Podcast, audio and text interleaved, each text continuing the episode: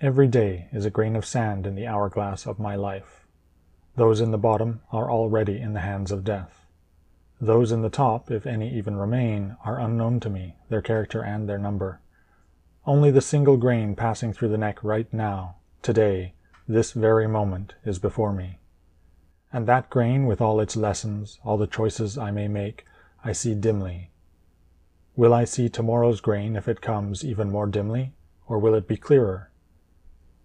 My first and most important choice right now is to begin to train myself, to improve my perception, to improve my capacity to improve my perception, to nurture virtue and set aside vice. Because if I am granted time, sooner or later my strength will fail, my mind will weaken, and I will lose the ability to improve my perceptions and my character.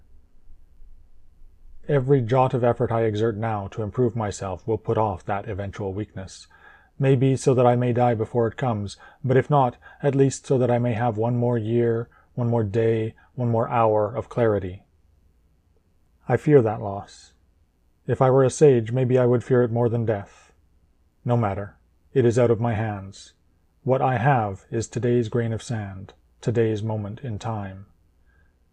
Will I give myself today the best that is in me, when today's grain tumbles down to death's collection, will I be leaving to death another speck of mundane, of adequate, of I was waiting for the right time to start being my best self?